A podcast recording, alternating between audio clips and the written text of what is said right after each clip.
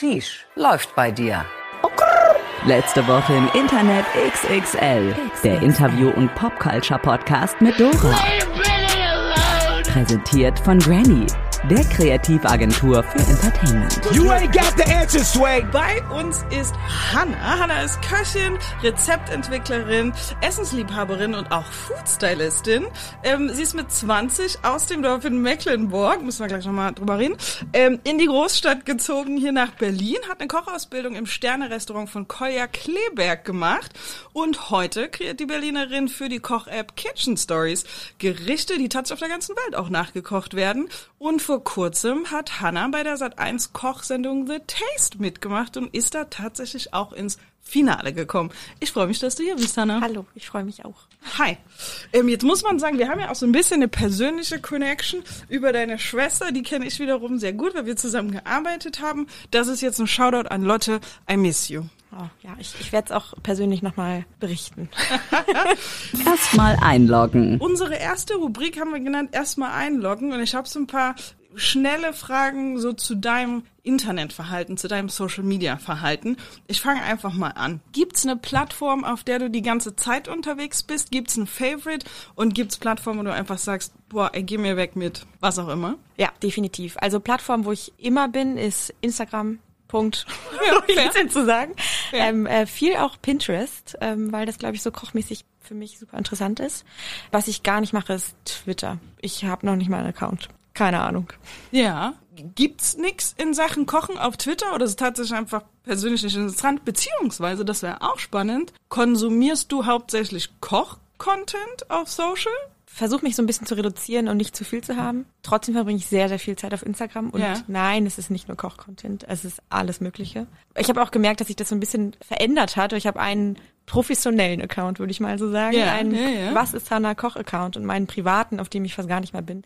Und da sind natürlich die ähm, Follows komplett anders. Ja. Und bei dem ähm, professionellen würde ich mal sagen, schon sehr, sehr viel Koch-Content. Was ist die erste Erinnerung, die du hast ans Internet? Deine erste Interaktion mit dem Internet oder vielleicht auch mit Social Media? Gibt es einen Moment, an den du dich erinnern kannst? Bei mir ist das immer eine Geschichte über MySpace und wie ich MySpace entdeckt habe und plötzlich irgendwie sogar äh, MySpace als ersten Social-Job hatte und rausgefunden habe, ah, that's something. Hier passiert irgendwas, was tatsächlich auch mal irgendwie ein Job sein könnte irgendwann. Also erste Erinnerung ans Internet auf jeden Fall dieses Geräusch vom Modem.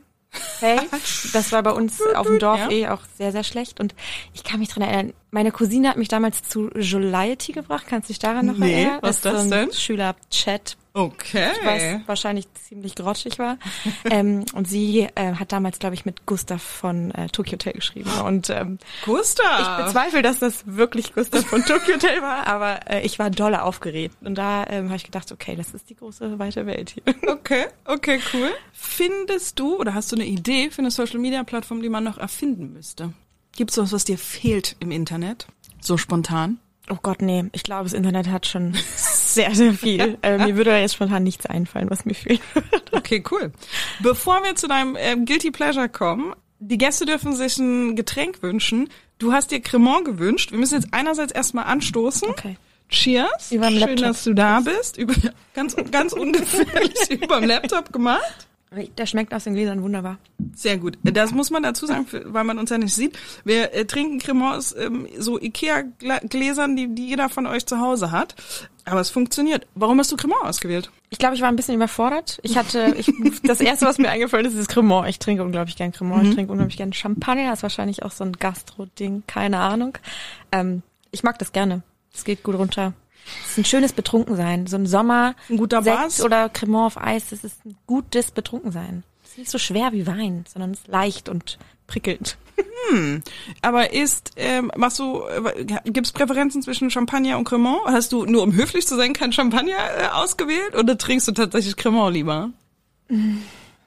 Ich muss ganz ehrlich sein, da ist der Unterschied nicht so groß. Ja. Ich trinke sehr, sehr gern Cremant und ungerne Rotkäppchensekt. es gibt natürlich auch sehr, sehr guten Sekt, aber da muss man sich irgendwie auskennen. Und ich finde bis jetzt jeden Cremant, den ich so getrunken habe, eigentlich gut. Da kann man Ja, oder? wenig falsch machen. Finde ich nämlich auch. Cremant funktioniert immer. Ja. Okay, cool. Guilty Pleasure. Vielleicht auch gleich noch in der Kochwelt, aber erstmal im Internet. Gibt's Dinge im Internet, die du liebst, aber niemals deinen Freunden schicken würdest? Oh Gott. Nee, weil ich habe mit meinen Freundinnen und meinen Schwestern so ein enges Verhältnis, die wissen, glaube ich, alles, aber ich glaube, aus dieser Bubble kommt selten was raus. ich weiß nicht. Zum Beispiel bin ich ein riesengroßer BTS-Fan. Ich finde es Mm, richtig geil. okay. Das würde ich so aber jetzt auf der Arbeit wahrscheinlich nicht rauf und runter hören. das nervt wahrscheinlich mehrere Leute, aber ich finde es mega geil. Gibt's Vielleicht so da, in die Richtung. gibt's da Regeln in der, in der Küche? Wer bestimmt die Playlist, ist, glaube ich, die Frage. Wer darf Ja. sein Spotify einloggen? Ich meine, bei uns bei Kitchen Stories ist es ja ein bisschen anders. Es sind ja einfach nicht so viele Leute. First come, first serve meistens. Und irgendwann wird dann gesagt, ähm, ich brauche irgendwas, was ein bisschen schneller ist. Ich Ja, will jetzt ja, schneller ja. arbeiten, mach mal ein bisschen was, was ein bisschen nach vorne schiebt. Ja, okay. Aber das ist eigentlich super fair bei uns. questions. Wenn du an einem Samstag, jetzt, ich sage Samstag, aber du arbeitest ja an der Gastro, aber bei Kitchen Stories haben wir ja gerade, ähm, als du gekommen bist, kurz geklärt, hast du eigentlich einen relativ normalen Arbeitstag. Normalerweise alle meine Gastrofreunde erwische ich nie an einem Samstag oder einem Sonntag. Wenn du an einem Samstag oder einem Sonntag auf dem Sofa sitzt, in welches YouTube-Rabbit Hole fällst du? Ähm, ich liebe die AD äh, Haustouren. Mhm, die könnte ich den ganzen Tag gucken. Ich finde, das ist das Entspannendste ever. Ja, verstehe ich voll. Ja. Gut, jetzt im Ernst, nimm mal dein Handy. Letzte DM, die du verschickt hast. Lass mich gucken. Ich bin äh, überrascht. Hannah ist ultra entspannt bei der DM-Frage. Voll. Ähm, lustig. Warte. Meine Schwester Lotte.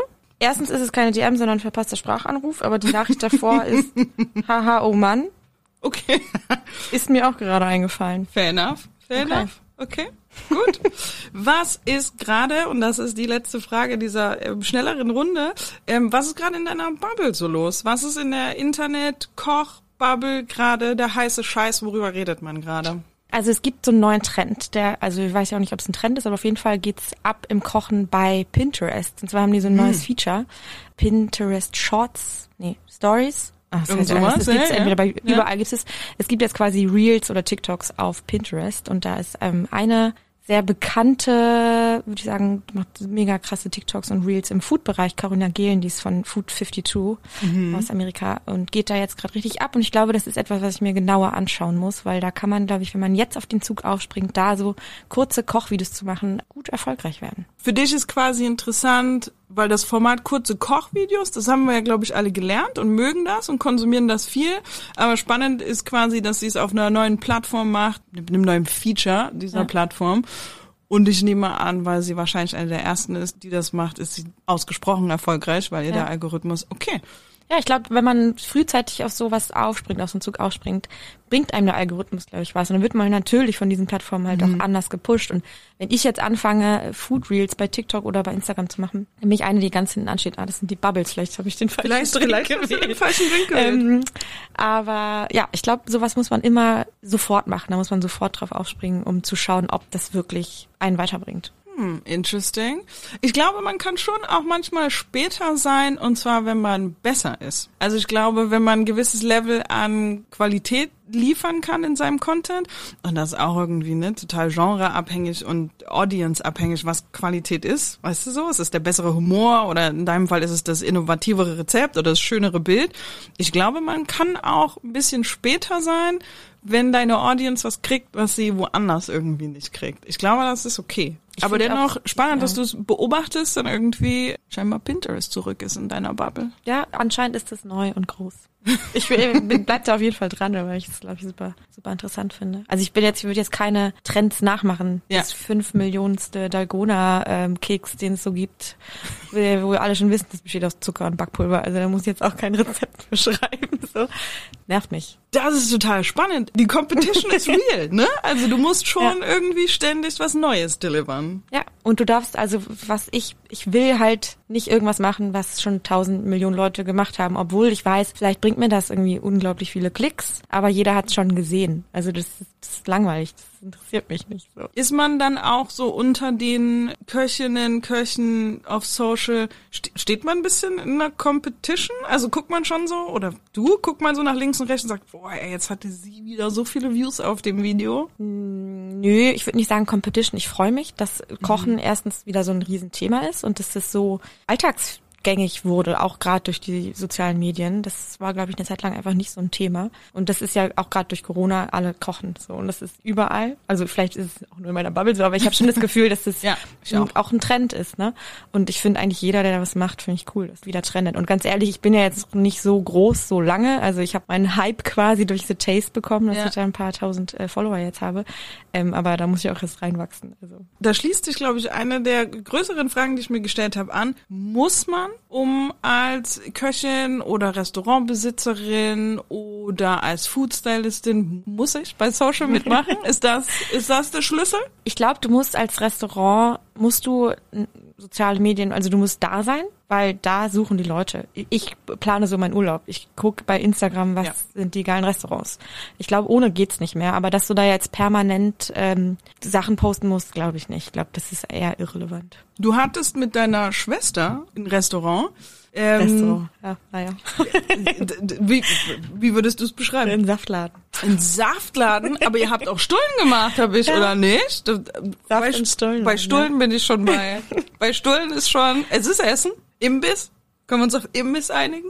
Ja, ich, ja, oder Kaffee vielleicht, ne? Kaff- Saft Kaffee, und Saft und Saft Kaffeeladen. Kaffee, finde ich gut. Auch da, wie, wie wichtig war Social, dass die Leute vorbeikommen? Mm, Also das war, wann haben wir damit angefangen? 2017. Wir haben das versucht, richtig gut zu machen. So gut es ging. Also wenn ich mir jetzt die Sachen angucke, denke ich mir auch so, wow, was haben wir da fabriziert? Ich glaube gar nicht mal so für die Laufkundschaft, aber für so Kunden, die so Catering gemacht haben oder Ah, so. Ähm, okay. ich weiß, ich habe an, an, an Granny mal eine Saftkur an für fünf Leute, glaube ich, gleichzeitig für eine ganze Woche gemacht. Also das ist wichtig, dass man da so ein bisschen präsent ist. Aber wir hatten da einfach wenig Zeit für. Fair enough. Also Lotte hat gesagt, Hanna, wir müssen mir ein Foto vom Saft posten. Ich habe keine Zeit. Mach doch mal einen Saft fürs Foto. Okay. Gastro ist hart. Wir haben eben kurz ein bisschen drüber gesprochen, dass du scheinbar ganz froh bist, dass du bei Kitchen Stories irgendwie eine normale Arbeitswoche hast. Was auch immer das bedeutet, eine normale Arbeitswoche.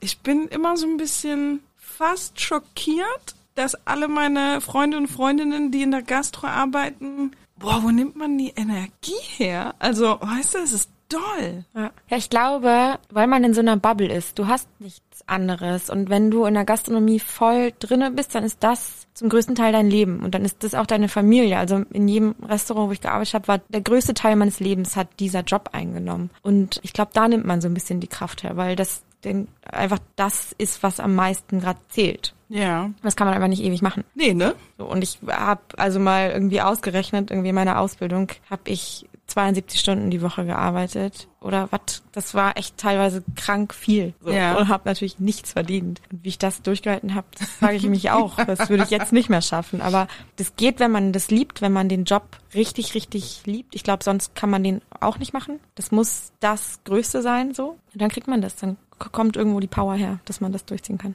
Was ist der befriedigende Moment an dem, was du machst? Also, ne, das, was ich mache, irgendwie so creative in the widest sense, obwohl ihr irgendwie auch auf jeden Fall kreative seid. Ich bin happy, wenn wir alle zusammen eine geile Kampagne oder einen geilen Film gemacht haben und irgendwie alle miteinander eine gute Zeit hatten in dem Projekt. Das ist der Moment, wo ich denke, deswegen mache ich, was ich mache. Was ist es bei dir? Also, wenn ich jetzt mal an die Gastro zurückdenke, an das richtige Kochen quasi, ich vermisse manchmal diesen krank anstrengenden Abendservice, wo du drei Stunden 150 Prozent geben musst. Und wir haben ja teilweise mit 15 Leuten gekocht am Abend. Das ist einfach mehr als eine Fußballmannschaft, die da mit 15 Leuten für 60 Ja. Leute kocht. So, Das ist alles eine Choreografie, alles ist eingespielt, jeder Handgriff sitzt und das ist so ein absolutes Teamding. Und wenn der Abendservice gut gelaufen ist und alle Gäste waren glücklich, es kamen keine Reklamationen, niemand hat sich beschwert und alle haben irgendwie gutes Feedback gegeben, dann ist man danach mit so dem kalten Bier nach dem Aufräumen sitzt man draußen und denkt so, geil, das hat einfach nur Bock gemacht. Okay. Es ist Flow wahrscheinlich, ne? Ja. Alles läuft. Also natürlich ist es wichtig, dass es Leuten schmeckt, aber weil du gerade gesagt hast, niemand hat was zurückgegeben. Erstens, ist es okay, Sachen zurückzugeben beim Restaurant? Ja, wenn es einen guten Grund gibt. Uh, okay, Moment, Moment, Moment. Was ist ein guter Grund? Also äh, wenn der Fisch nicht durch ist Ja. und zwar zu roh, dass man ihn nicht essen kann. Also wenn irgendwas nicht richtig gegart ist, finde ich, ist es eine Reklamation. Wenn ein Haar natürlich drin ist, dann geht's auch gar nicht. Aber wenn jetzt Sachen kalt sind, die kalt sein müssen und der Gast sagt, ich hätte es gerne warm. Schlimmes Beispiel, ein Tatar oder sowas. Okay. Er sagt, ich Ja. esse aber kein rohes Fleisch und du denkst, das ist das Gericht. Hör auf. Sowas geht gar nicht. Und sowas gibt's. Wirklich? Okay. Okay, über Fleisch reden wir gleich noch. Mhm. Okay, also man darf schon irgendwie Sachen zurückgeben, wenn man einen guten Grund hat. Ich merke mir das jetzt erstmal so.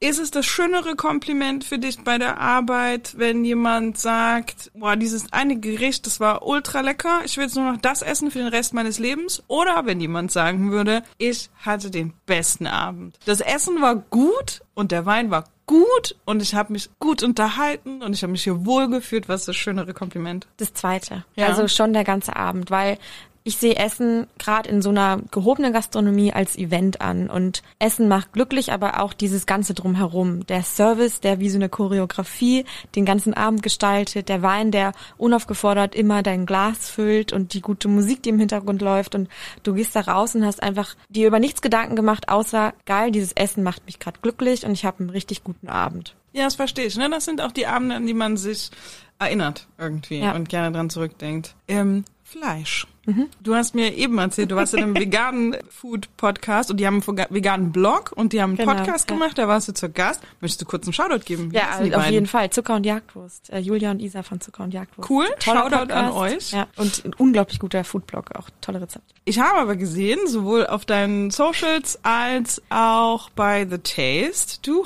kochst mit Fleisch, du isst wahrscheinlich auch Fleisch. Boah, mir ist das ja immer völlig gleich, ne, was Leute machen. Ich esse jetzt seit oh, 20 Jahren, glaube ich, kein Fleisch. Mir ist das immer völlig Wurst. Alle sollen machen, worauf sie Bock haben irgendwie. Wie ist die Stimmung da gerade so, wenn man im Food-Bereich arbeitet? Also ich würde, glaube ich, erstmal so vom Persönlichen ausgeben. Ist definitiv bei mir ein Guilty Pleasure. Versuche so wenig wie möglich Fleisch zu konsumieren, aber ich lieb's auch. Also ist einfach so. Ich esse sehr, sehr gerne Fleisch, aber ich achte natürlich krass darauf, was das für ein Fleisch ist, wo es herkommt und dass es einfach nicht oft vorkommt. Ich habe das Gefühl, dass das in dieser Berlin-Bubble, in der wir hier sind, ein riesen, riesen Thema ist.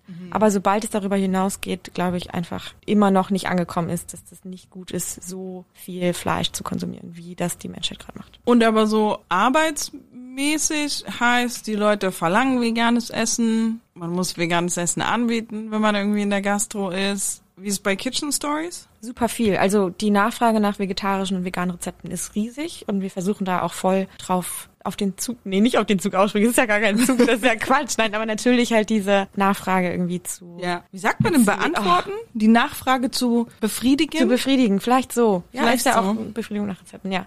Aber auf der anderen Seite haben wir auch, wir haben ja eine riesen Community bei, das sind ja Millionen bei Kitchen Stories, auch auf der ganzen Welt. Wir haben zum einen die höhere Nachfrage nach vegetarischen und veganen Rezepten und zum anderen immer die Leute, die wollen günstiges Hühnchenrezept haben mit fünf Zutaten und so schnell wie möglich und am besten mit Käse überbacken. Ähm, also, ne? Fair irgendwie. Ja. Faire, Ja. fairer Request. Ja. ja, okay.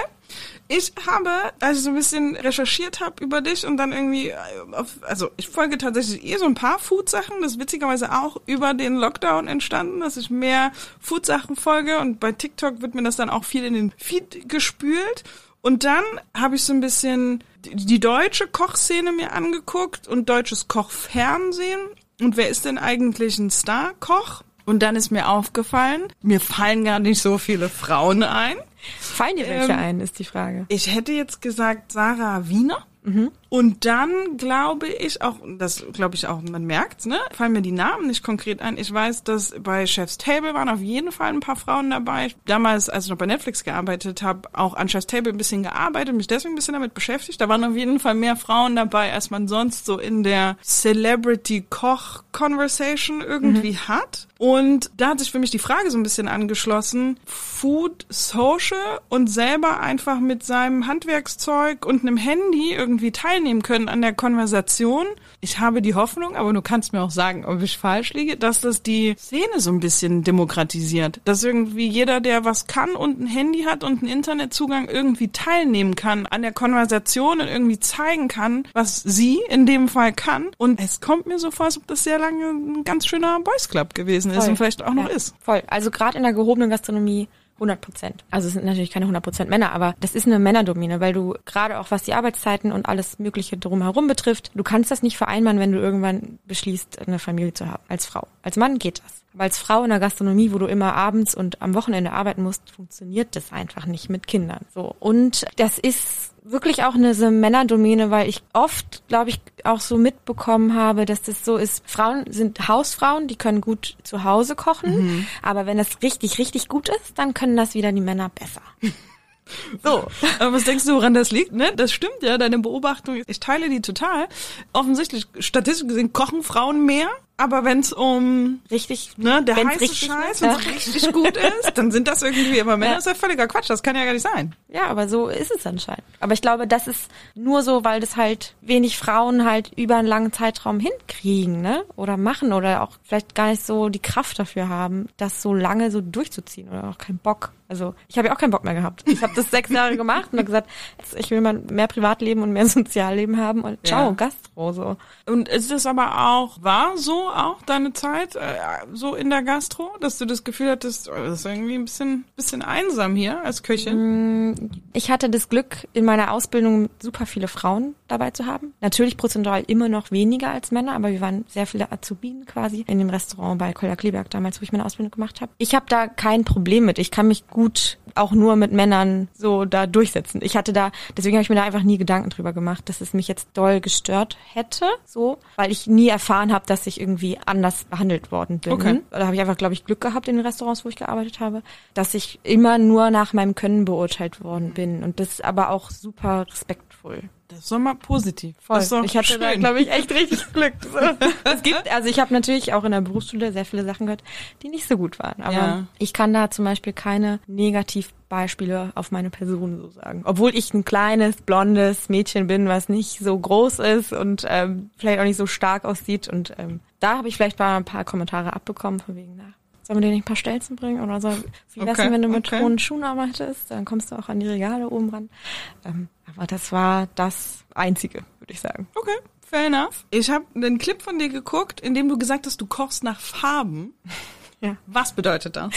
Ähm, also basierend ist es darauf, dass ich bei einer sehr, sehr tollen Köchin, die zwei Sterne hat, in der Schweiz, bei Tanja Granditz in Basel mal ein Praktikum gemacht habe. Und die baut ihre ganze Küche auf Farben und Formen auf. Also die macht alles in rund, damit es super harmonisch ist. Und jeder Gang bei ihr hat ein Farbthema. Und ich fand das super spannend. Und ich finde das mega schlau, weil danach kann ich mega gut arbeiten. Ich suche mir eine Farbe aus und bastel aus anderen Zutaten, die die gleiche Farbe haben, ein Gericht. Und das funktioniert mega gut. Ich kann da so gut mitdenken. Also das hört sich komisch an, aber ich kann so sehr gut äh, Gänge bauen. Das funktioniert mega gut geschmacklich. Ja, ja, ja, geschmacklich. Ich baue die Gerichte zum Beispiel jetzt auf The Taste bezogen, auf diese Löffel, wenn ich ein Thema bekomme, baue mir die alle im Kopf und weiß dann, dass die funktionieren. Ich muss das nicht vorher testen, sondern ich habe, glaube ich, so viel Erfahrung, dass das in meinem Kopf funktioniert. Und Ja. es macht mir das sehr, sehr leicht, wenn ich mich an ein Thema festhalte und sage, okay, ich habe hier eine, eine gelbe Beete oder eine rote Beete. Bei der gelben Beete dann arbeite ich mit Zitrone oder dann nehme ich hier ein Maishähnchen zum Beispiel, was eine Maispolade hat oder mit Mais.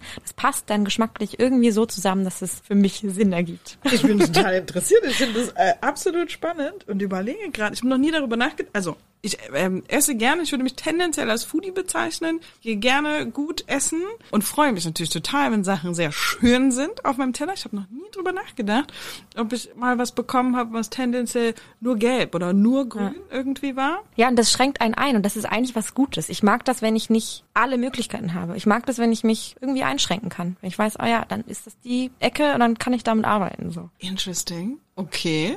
Das ist ja völlig wild. Ich achte mal drauf. Ich finde das sehr spannend. Versuch mal beim nächsten Mal ein rotes Gericht zu kochen. Boah, ich habe das Gefühl, rot, rot, rot ist einfach, glaube ich. Ja, hast halt Tomaten, hast du rote Beete. Ja, ne? Rot geht. Gelb wäre, glaube ich, schwierig für mich. Aber du hast auch gerade ein paar gute Beispiele genannt. Mais, Paprika. Ja, stimmt, ne? Gelbe okay, okay, okay, Gibt's okay. Aber isst, isst du privat auch so? Nee, wie gesagt, also bei mir geht's oft bestelltes. Ja. ja. Hätte ja sein können, dass du dann Nee. irgendwie, wenn es da ist, dann aussortieren und sagst, ey, das Grüne kann ja nicht das mitliegen. überhaupt nicht. Also ich, ich esse alles. Es gibt nichts, was ich nicht mag. Doch, ich mag keine Austern, aber sonst mag ich alles. Okay, glaub, okay, jetzt kurz, das ist wirklich, das ist jetzt total wichtig. Mhm. Was ist das mit Austern? Ich verstehe es nicht. Es ist mir rätselhaft. Ich habe es einmal probieren müssen. als mein Zuschef mir damals im, im Mittagsservice so voll unter Strom gesagt hat, so Hanna, hast du schon mal eine Auster gegessen? Und ich, nee. Und er gibt mir so einen riesen Oschi, wirklich so eine übergroße Auster und ich hab, musste wirklich fast brechen. Ich fand das so, so ekelhaft und ich konnte nicht im Ansatz verstehen, was Leute daran finden. Aber ist das so ein Ding, einfach nur, weil es teuer ist? Ich habe keine, ich finde es auch richtig ekelhaft. Ich habe es zweimal probiert, so. Ich, ne, ich bin grundsätzlich relativ offen und wenn alle sagen, es ist lecker, okay, fein. Ich mache das jetzt, I'm down. Ich habe es zweimal probiert. Ich fand es beide Male absolut ekelhaft und habe nicht verstanden, warum Leute so viel Geld dafür bezahlen. Es fühlt sich eklig an.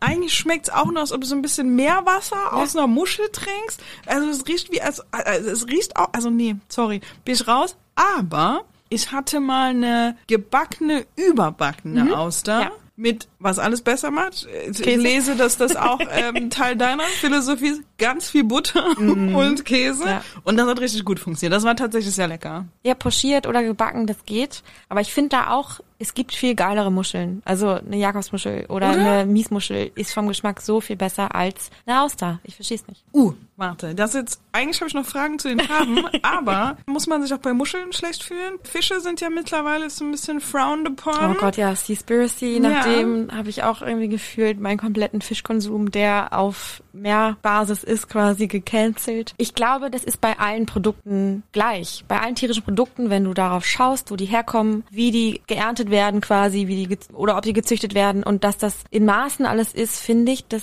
in Ordnung. So. Und ich finde auch, man kann ein, man ein Tier essen, wo du weißt, es hat einfach ein glückliches Leben. Das isst du vielleicht einmal irgendwie im Jahr und das ganze Tier wird verwertet und nicht nur die aufgepumpten Antibiotikabrüste von so einer Maispolade oder sowas. Dann finde ich das, für mich ist das in Ordnung. So. Und das ist, glaube ich, auch bei einer Jakobsmuschel genau das Gleiche. Fair enough, weil ich mag die und ich bestelle die auch weiterhin.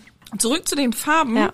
Wenn man also so viel über den Look von Essen nachdenkt und dann eben auch Food stylt, wie macht man gutes Food Social? Was ist ein schöner Food Post? was ich festgestellt habe, gerade dadurch, dass Essen so ein Riesenteil in den sozialen Medien geworden ist, es geht nur noch, wenn es echt ist. Es geht keine fake rote Tomate mit diesen angeklebten äh, Klar. Wassertropfen Ja, mehr. Das geht alles gar nicht mehr, weil jeder fotografiert sein Essen und alle sehen, dass so eine Tomate nicht real ist. So. Ja, ja, ja. Also es funktioniert nur noch, wenn es echt ist und wenn es auch nahbar ist. Meistens ist es so, je einfacher, je besser. Und alles, was Käse oder so Foodporn-Momente hat, funktioniert mega gut. Also wenn du so ein, so ein Schießpulver hast, jeder findet das geil, das funktioniert immer gut. Ich sag's trotzdem jetzt einfach, ich hatte, vielleicht zensiere ich mich noch selber später. Der Cheese Pull ist der Cumshot bei euch, quasi. Das Ja. ist, das ist, halt jetzt mal drauf, das, das ist es. Aber es ist schon so. Ja. Es ist das, wo jeder, wenn das passiert, und ich glaube auch, wenn man das zu Hause macht, sagt, boah, das, boah, das riecht geil jetzt. Ja. Und das ist so ein Käsepull. Okay, fair enough, fair enough. Wenn ihr produziert bei Kitchen Stories, ich gehe jetzt einfach mal davon aus, es klappt nicht alles beim ersten Anlauf und du hast nicht nur eine Tomate da und machst dein Ding und am Ende ist das Gericht und dann ist es so. Wie lange dauert es, ein Gericht zu machen und zu filmen und so? Also wir haben da mehrere Stages, also wir brainstormen erstmal, welches Rezept wir überhaupt machen wollen. Wir haben immer so monatliche Themen, das ändern wir immer mal wieder, wie wir das machen, je nachdem, was gut ankommt, was gut funktioniert und darauf basierend pitchen wir Rezepte. Und das ist nicht nur ich und also Christian, mein anderer Kollege, der auch Koch ist, sondern das sind auch unsere Food-Redakteurinnen. Jeder kann was pitchen und dann wird rausgesucht, was funktioniert, also was wollen wir machen und dann wird das Rezept entwickelt. Dann wird erstmal Research betrieben in Kochbüchern oder im Internet oder überall und dann wird das Rezept geschrieben und dann wird's getestet. Und beim Testen wird geschaut, funktioniert das? Muss ich noch irgendwelche Sachen anpassen? Wie will ich es stylen? Welchen Teller nehme ich? Wir haben riesen Regale Ja. mit ganz vielen schönen Tellern und äh, Gläsern. Und dann äh, wird das zusammen mit der Fotografin und der Redakteurin besprochen, ob uns das so gefällt, was wir noch ändern wollen. Und dann ist meistens eine Woche später der Shoot. Was für ein Rezept fällt dann durch? Also was könnte bei so einem Test passieren, dass man sagt, ah nee, das kann man niemandem zeigen. Also ich würde nicht sagen, dass die Rezepte durchfallen. Es ist eher so, dass wir die verbessern. so, weil die Ideen okay. meistens gut sind. Und es gibt ja zum Beispiel, es gibt kein Copyright auf Rezepte. Weil es gibt ja alles schon. Du kannst nichts mehr neu erfinden. Jedes Rezept wurde irgendwo von irgendwem schon mal gekocht. Das heißt, es ist eigentlich immer nur so ein bisschen den kleinen Twist finden, der das ein bisschen besonders macht und ein bisschen besser als vielleicht andere Rezepte. Aber so durchfallen haben wir selten irgendwas, was gar nicht funktioniert. Was ist so in den Kommentaren los bei so Rezepten? Schreibt dann auch mal jemand, ey, ich hab das probiert, war scheiße, war total eklig. Und am liebsten sind mir die Kommentare, die schreiben, "Mm, ich hatte das nicht, ich hatte das nicht, habe das mit dem ausgetauscht und das mit dem ausgetauscht und davon habe ich mehr genommen. Hat mir nicht geschmeckt. Alright. Ja. ja. Das ist eine Liste von sehr, sehr tollen Kommentaren. Also, Sind, die Leute, sind die Leute im Food-Internet auch gemein? Also sind die dann richtig blöd zu euch? also richtig fies nicht, aber manchmal denkst du ja auch so, gut, das hätte man sich jetzt auch sparen können. Aber ich glaube, die gibt's überall. Wir haben in der nächsten Rubrik, die ist der Username Generator. Ich brauche bitte von dir.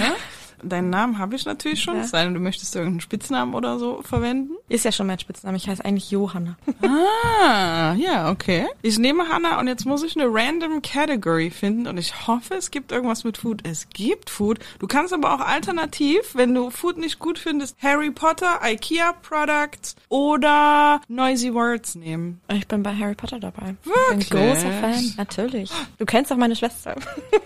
Ja, aber das heißt ja nicht, dass ihr alle gemeinsam Doch. als Familie Ja, ja. Harry Potter Fans seid. Wirklich, ich stelle dir gleich Fragen dazu, weil mm, Du nicht. nee, null, null. so, let's see, was dein Username Generator sagt. Er sagt sorry, no results. das klappt richtig gut hier, das Tool. Yeah, what is this? So kann ich doch nicht arbeiten hier im Podcast. Absolute Katastrophe. Okay, ich guck mal, was passiert, wenn ich Food nehme, ne? Ja. Es kann sein, dass die Kategorie gerade gestorben ist, ne? Und es niemals in den Podcast schafft. Das ist okay. Es passiert wirklich nichts. Sorry, no results found. Liegt's, liegt's an deinem Namen? Nein, es will einfach nicht. Sorry, no results found. Liegt's an dir? Bist du echt? Das könnte noch, weil wir gerade über Harry Potter bilde ich mir das alles gerade ein. Es gibt ja so einen geilen Film, ich weiß nicht, ob du den kennst. Wer ist Hannah? Über so ein 14-jähriges kleines blondes Mädchen mit blauen Augen, die so eine Killerbraut ist. Das sagt mir irgendwie was. Das bin ich. Ich habe zum Glück äh, einen zweiten Link. So, warte. Jetzt muss ich aber bei, bei, ich kann nicht bei Hobbys Kochen eingeben. Das geht nicht, weil das ist ja dein Job. Ja. Also ist jetzt dein Hobby Harry Potter? Wichtige Wörter. Food. Mal gucken, ob das will. Spin. I'm spinning the Username Generator. Ich habe Meat Worksheet. Meals Mealy. Finde ich ganz gut. Ist nicht schlecht, ne? Ja. Meat Potter. Meat Potter. Ich glaube, das ist nicht, ich glaube, es Aber wird warum nicht ist das besser. alles Meat bezogen? Das weiß ich nicht. Vielleicht ähm, ist für diese Webseite das aber die Connection. Food is meat. Ja. Ja. Meat Potter. Meat Potter ist okay. Meat Potter Aber ich. Milli, ja, okay. Meat Potter kannst- it is. Du kannst mir Mili finde ich auch gut, aber Food Pot, äh, Meat Potter Meat ist Potter schon. ist, wird genommen. Okay, gut. Ich entscheide später, ob es das schafft. Bin mir noch nicht sicher.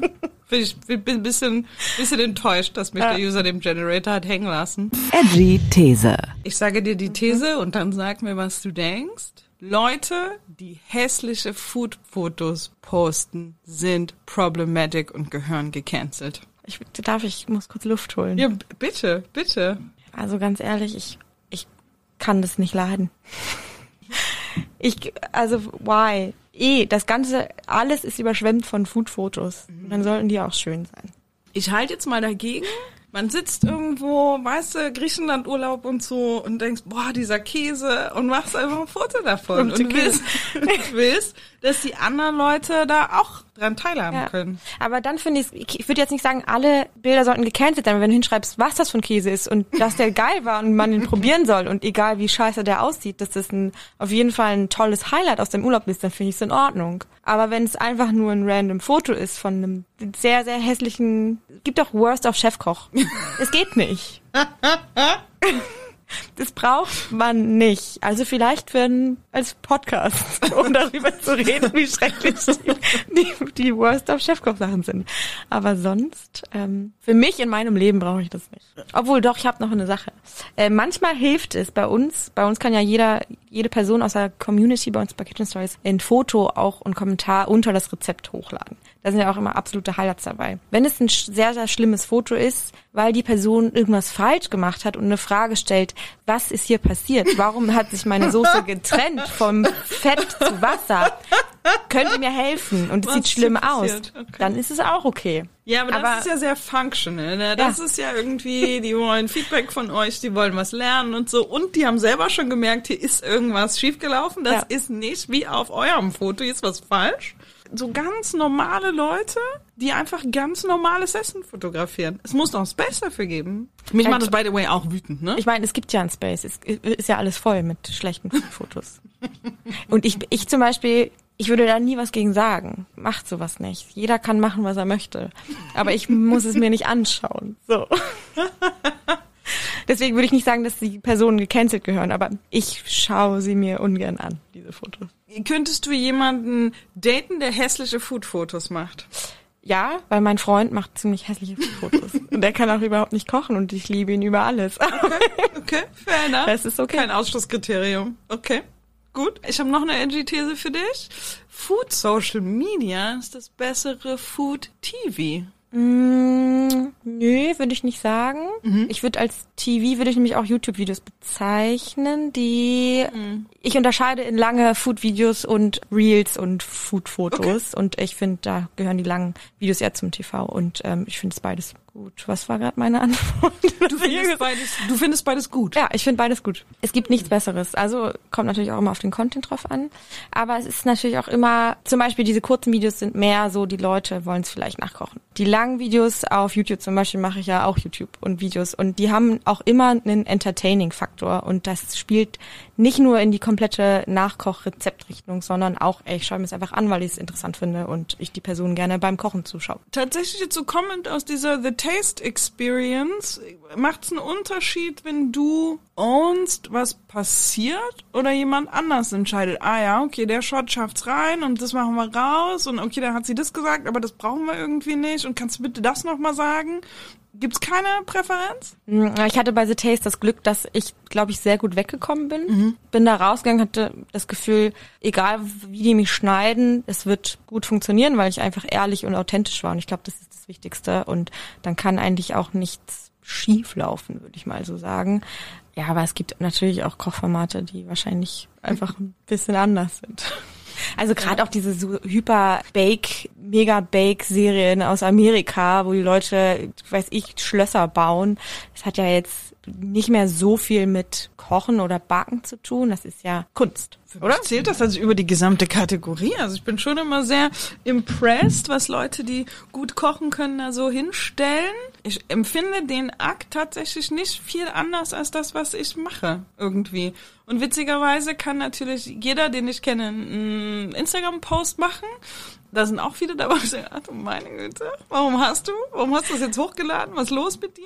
Und dann gibt's trotzdem irgendwie einen Unterschied, auch wenn am Ende das Gleiche bei rauskommt, zwar ein Instagram-Post, zwischen dem natürlich, was ich beruflich mache und was jemand hobbymäßig im Urlaub, nicht mal hobbymäßig fotografiert, sondern einfach, was jemand im Urlaub mit seinem Handy fotografiert und dann hochlädt. Und ich empfinde tatsächlich Kochen als sehr ähnlichen, kreativen, künstlerischen Prozess Ja, irgendwie. ja voll. Also, Weil ne, ich bin da auch so super erzählst- perfektionistisch. Ich bin da ja, ich achte ja mega krass drauf, dass das alles immer so ist, wie ich mir das vorstelle. Gerade doch jetzt im Schnitt. Also ich mache das ja mit einem Freund zusammen, der schneidet meine Videos und ich gucke natürlich immer drüber, ob mir das so alles gefällt und ob das alles passt und ästhetisch aussieht. Ja, eigentlich ist es Kunst. Es ist schön. Mein Vater hat früher mal gesagt, der hat fünf Töchter. Egal was ihr macht, Hauptsache ihr studiert keine Kunst. Weil er ist Künstler.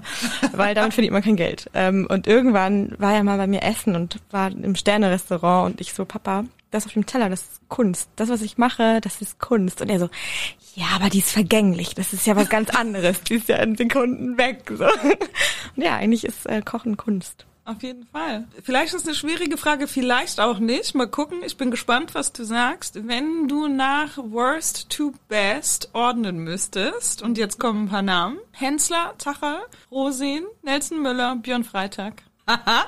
Wir sind halt alles so Fernsehköche. Und Absichtlich, ich ja. muss ganz ehrlich sagen, ich guck das an.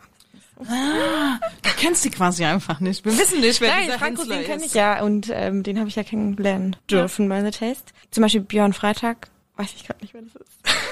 Der war auf meiner, der war auf meiner Fernsehkochliste. Ich war der mal, dass es fünf sind. Ja? Entschuldigung, Björn. Wir wissen nicht, Ähm, wer du bist. Sorry. Ich kann das schlecht sagen, weil ich wirklich keine Ahnung hab, was sie machen, außer bei Frank Rosin. Können Fernsehköche kochen? Weiß ich nicht. Keine Ahnung. Also zum Beispiel mein Coach Alex. Irgendwann meinte ich im Laufe der Sendung so, Alex, was, was kochst denn du eigentlich? Was, wo, wo arbeitest du eigentlich? Ja, ja. Also natürlich können die kochen. Die haben ja auch alle Sterne. Wir waren zum Beispiel beim Finale, waren wir bei Alexander Hermann essen. Der hat ein Zwei-Sterne-Restaurant. Das war unglaublich gut. Die Frage ist, kochen die immer noch so viel und so gut? Oder war das einfach früher und jetzt ist halt deren Hauptjob Entertainment-Koch oder Fernsehkoch? Auf jeden Fall haben sie es gelernt und konnten es mal richtig, richtig gut. Was sie jetzt, also ich weiß nicht. Wir gehen davon Bin aus, gespannt. dass Björn Freitag irgendwann mal richtig gut kochen konnte, wer auch immer er ist. Ich glaube Ähm, alle, weil ähm, wenn du zwei Sterne hast als Koch, dann heißt es, du bist Chefkoch oder Chefköchin in einem Restaurant. Und mit dem musst du dir zwei Sterne erkochen. Das heißt, du musst sehr, sehr gut kochen können, wenn du Chefkoch in diesem Restaurant bist. Weil sonst darfst du dich nicht zwei Sterne Koch nennen. Und das muss auch jedes Jahr neu zwei, mit zwei Sternen betitelt. Kocht man denn da noch selber? Also leitet man nicht eher eine große Gruppe von Menschen an, wie Ja. man zum besten Ergebnis kommt? Es wird das nicht dann irgendwie, Ja. zumindest, ne, so ist mein Eindruck von den ganzen Kochdokus, die ich gesehen Ja. habe. Man leitet eine Gruppe von Menschen an, wie man aus sehr vielen kleinen Einzelteilen ein geiles, großes Ganzes irgendwie macht. Ja, aber irgendwann musst du es mal gemacht haben. Ich glaube, Genau. jetzt auch so auf Chef's Table bezogen, das sind ja alles krasse Restaurants, die da Ja. gezeigt werden und die können das alle. So auch Tim Raue kann krass gut kochen. Ich glaube nicht, dass er das jetzt jeden Tag noch macht. Die zwei Sterne, die er in seinem Laden bekommen hat, die hat er natürlich auch mit erarbeitet, so, ne? Kennst du die Geschichte von der Erfindung des Michelin Guides? Ja, ja.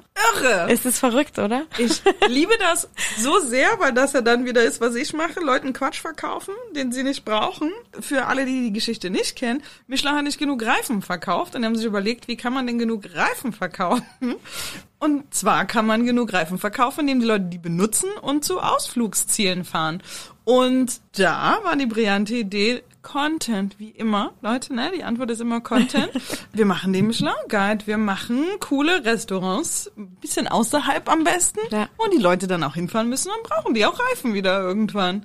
Völlig wild. Ja, und schlau. Richtig Einfach schlau. mega intelligent. So clever. Ich liebe die Geschichte wirklich doll. nee, weil die auch tatsächlich ja meine Ja. Disziplin irgendwie sehr gut zusammenfasst. Ja. Wie kriegt man einen Stern? Naja, das ist so, dass der Guide Michelin, der ja quasi dieses Buch ist vom Michelin, wo die Restaurants beschrieben werden, wo steht bla bla bla, da gibt's das und das Essensservice ist gut. Die haben Tester und die Tester gehen jedes Jahr in die Restaurants ein oder mehrmals, eigentlich immer mehrmals, unangekündigt, ohne zu sagen, wer sie sind. Immer unter falschem Namen, zahlen immer mit Kreditkarte, bestellen meistens für zwei Personen und kommen dann nur alleine, stellen sehr viele Fragen. Ah, Es gibt so Tipps und Tricks. okay.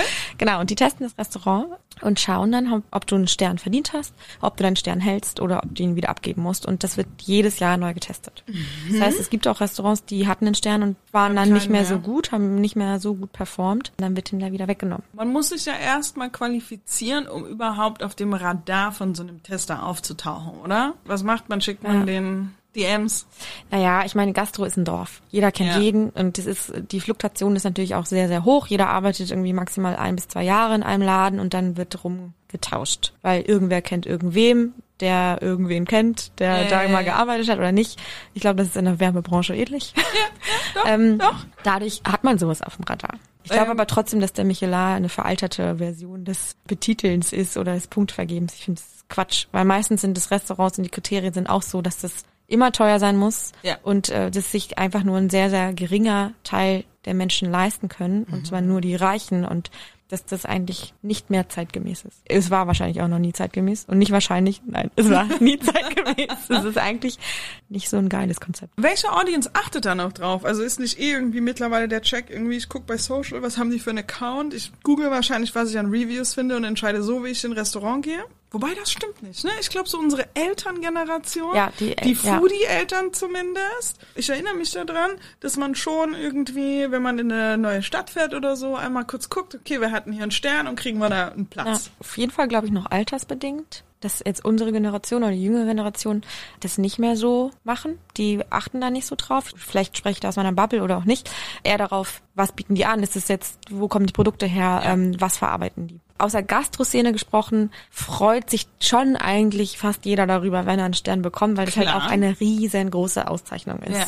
Zeigt halt, ihr habt da krass viel Arbeit reingesteckt, so, ne? Aber ich glaube nicht mehr, dass das so wichtig ist, um erfolgreich zu sein Fair. in einem gehobenen Gastronomie. Wie damaging ist ein negativer Review auf Social? Merkt man einen Unterschied, wie viele viele Leute kommen oder wie viele Leute deine Rezepte nachkochen wollen, wenn einer schreibt, oh, sie ist voll die Katastrophe und es hat eklig geschmeckt. Ich glaube, das kann schon richtig, richtig hart sein. Ja. Ich glaube, gerade so die Zeiten der Google-Bewertung, ich weiß, ich glaube, die sind auch langsam wieder so ein bisschen vorbei. Ich glaube auch. Ich, Ich weiß nicht, weil ich das letzte Mal eine Google-Bewertung Das gelesen so, das habe. sind so Svens. TripAdvisor oder sowas, ja, keine Ahnung. Das sind so Svens, die das einfach hobbymäßig machen. Aber die machen dann wirklich nur das. Ja, und da wird dann halt auch jedes kleine Detail, ich glaube, heutzutage spielt es auch keine Rolle mehr. Die Deutschen sind notoriously bad mit Trinkgeld. Was ist Ja. appropriate? Also Minimum 10 Prozent. 10 Prozent? Ja, finde ich schon immer in Ordnung. Und wenn es richtig geil war, kann es auch mehr sein. Ja, okay. Aber ich gebe auch mal kein Trinkgeld, wenn ich es scheiße finde. Wirklich? Also ich, ich runde immer auf. Ja. Aber ich zähle das dann nicht als Trinkgeld, weil Trinkgeld wären dann für mich die 10 Prozent. Ja. Aber wenn ich etwas wirklich scheiße fand, dann runde ich quasi auf den nächsten Runden, also entweder auf 5 oder auf 10 auf. Aber ähm, da gebe ich jetzt nicht so viel Trinkgeld. Das macht mich total nervös, weil dann denke ich, also offensichtlich, dann weiß ja die Person, dass ich es nicht gut fand und das ist mir dann unangenehm. Ich bin auch immer ehrlich, wenn Leute sagen, und wie war's? Dann sage ich, ja, war ganz gut, aber man könnte da und da vielleicht nochmal dran arbeiten. Ich weiß genau, wie sehr ich ehrliches Feedback mag. Ja. Und ich finde das mega, weil man kann sich immer verbessern und wenn man keins bekommt, dann kann man sich nicht verbessern. Und ich finde ehrliches Feedback, was gut ist und fair, finde ich immer in Ordnung. Musings zum Schluss. Gibt es einen Account oder ein Rabbit Hole, das du empfehlen möchtest? Jemand, dem du noch einen Shoutout geben willst oder was du gerade total gerne konsumierst? Ja, ich glaube, den Shoutout habe ich schon gegeben, aber äh, Carolina Gehlen, ich glaube, ich spreche das richtig aus. Ich liebe die, ich liebe ihren Content. Ich finde einfach alles, was sie macht. Mega geil. Und es ist eine Frau in der Küche, die das einfach alles nicht so ernst nimmt und mega geilen Content macht. Die ist groß. da brauche ich gar nicht so viel Shoutouts machen, weil die ist schon verdammt erfolgreich. Aber ich glaube, so für diese kleine Foodie-Bubble, für den deutschen Bereich ist sie wahrscheinlich eine, die jeder noch nicht so gut kennt. Okay, cool. Wir packen das natürlich in die Show Notes und dann, wo findet man dich? Also mich findet man bei Instagram unter Was ist Hanna, bei YouTube unter Was ist Hanna. Ich habe jetzt da einen Channel eröffnet. Es gibt immer tolle Kochvideos. Ja, das war's eigentlich. Man findet mich nicht auf Twitter. Sehr gut. Guck bitte nicht auf Twitter nach Hannah. Ja. Vielen Dank für deine Zeit, Hannah. Sehr, gerne. Spaß gemacht.